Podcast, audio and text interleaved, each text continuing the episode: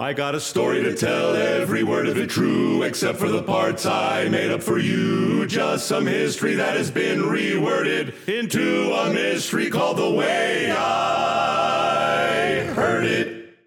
Yeah, you know, things are getting serious on The Way I Heard It when a new jingle is introduced to help differentiate what in the wide world of sports is going on here. This is episode number 307 for the record. It's called You Can Look It Up, and it's one of those short stories.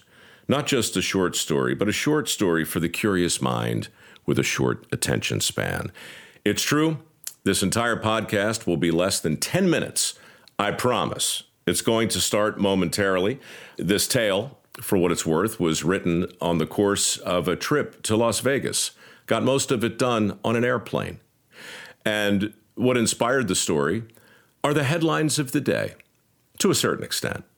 And what came out the other end is, of course, the way I heard it. But I'll leave it to you to uh, leave your uh, your comments over on my Facebook page. I still read them, you know, and that's where I get most of my ideas for these things. So don't be stingy with that.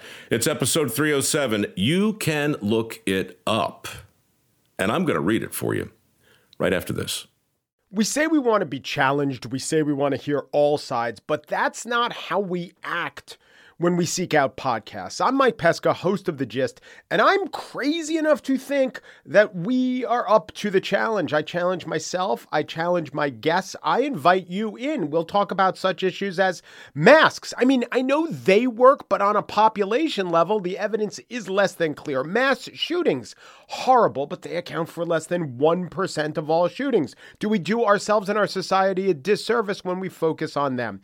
These questions and more explored and challenged every day on The Gist, wherever you get your podcasts.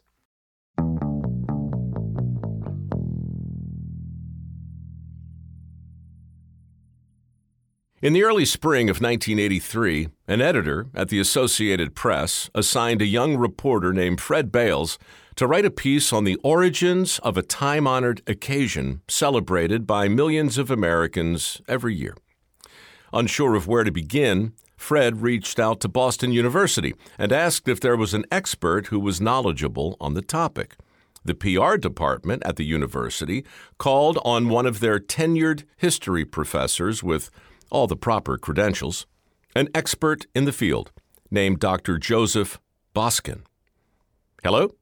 Sorry to bother you at home, Professor Boskin, but a journalist from the AP is writing an article and has some questions that we thought you could answer. Can you help him? Well, what's the subject of the article? asked Professor Boskin.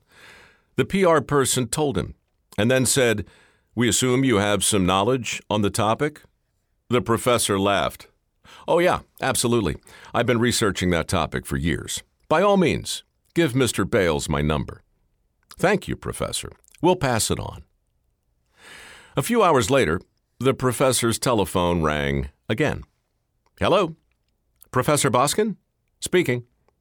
This is Fred Bayles with the Associated Press. Thank you so much for agreeing to speak with me. No problem, said the professor. What would you like to know? Well, I guess I'd like to know how it all began. Well, the professor said, based on my research, it all started back in Istanbul during the reign of Constantine the Great. Constantine was a king who understood the value of humor in everyday life and therefore enjoyed a close relationship with his court jesters. As he spoke, the professor could hear Fred Bayles typing away at his desk. No one knows exactly who floated the idea, but at some point, the court jesters formed a union. Quite possibly the first union of its kind. And like all unions, this one had demands. The professor paused again, waiting for Fred Bayles to catch up. The young reporter was typing as fast as he could. What were their demands, Professor? What did these court jesters want? Oh, the usual stuff, said Dr. Boskin. Better pay, shorter hours, that kind of thing. But there was one other request. One day every year, they wanted a jester to sit on the throne. You're kidding, said Fred. No, you can look it up. The jesters in Constantine's court wanted one of their own to be king for a day, once a year. Or what? said Fred. Did they threaten to strike? They didn't have to, said the professor, because Constantine agreed to their demands. The jesters were allowed to unionize, they all got raises and bonuses, and then they were permitted to elect one of their own to be king for a day, once a year. I had no idea, said Fred. Who was the first court jester to be king? Professor Boskin thought for a moment. His name was Kugel. Kugel? said Fred. How do you spell that? K U G E L, said the professor. King Kugel reigned for a single day in the spring of 312 AD. That's how it all started, and that's why we celebrate today. This is very helpful. Thank you so much, Professor Boskin. Our readers are going to love this. Thank you, Mr. Bayles. It's a fascinating part of history that most people simply don't know, and I'm glad to see it's finally being covered. Fred Bayles hung up the phone and wrote a very thorough piece about the origins of a time honored occasion celebrated by millions of Americans every year. His editor was delighted, and aside from a few grammatical corrections, made no changes. The next day, Fred's article appeared on the front pages of multiple newspapers all over the country, and millions of people were intrigued by the story of the Jester King. Some of those people, including reporters at media outlets like the New York Times and the Today Show, called upon Professor Boskin, hoping to learn more about King Kugel and the impact of his 24 hour reign on modern society. But alas, there was nothing more to learn because there was never a king called Kugel. A kugel, for the record, is a casserole made of Jewish egg noodles. You can look it up. Nor was there ever a court of jesters who formed a union and lobbied Constantine the Great for shorter hours and better wages. And Constantine the Great, for the record, was not a king in Istanbul. He was an emperor in Rome. When the truth came out, the Associated Press was embarrassed. They were also furious. They accused Professor Boskin of abusing his academic credentials, deliberately deceiving a young reporter, and severely undermining their own journalistic reputation.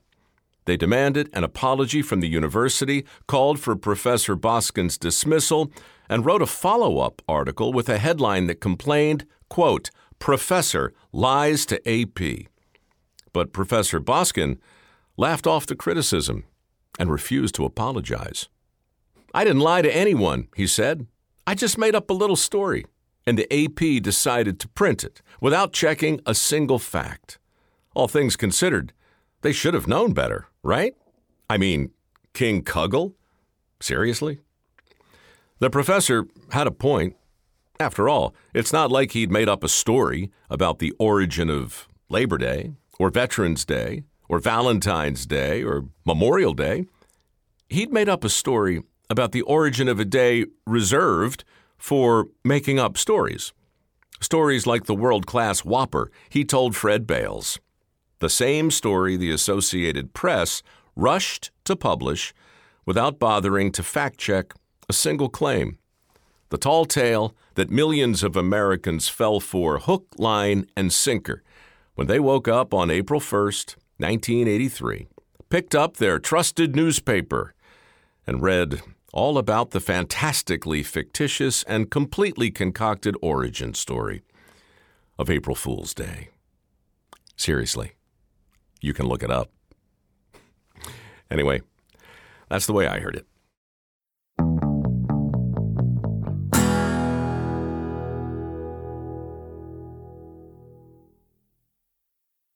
Before Shopify, were you wondering where my sales at?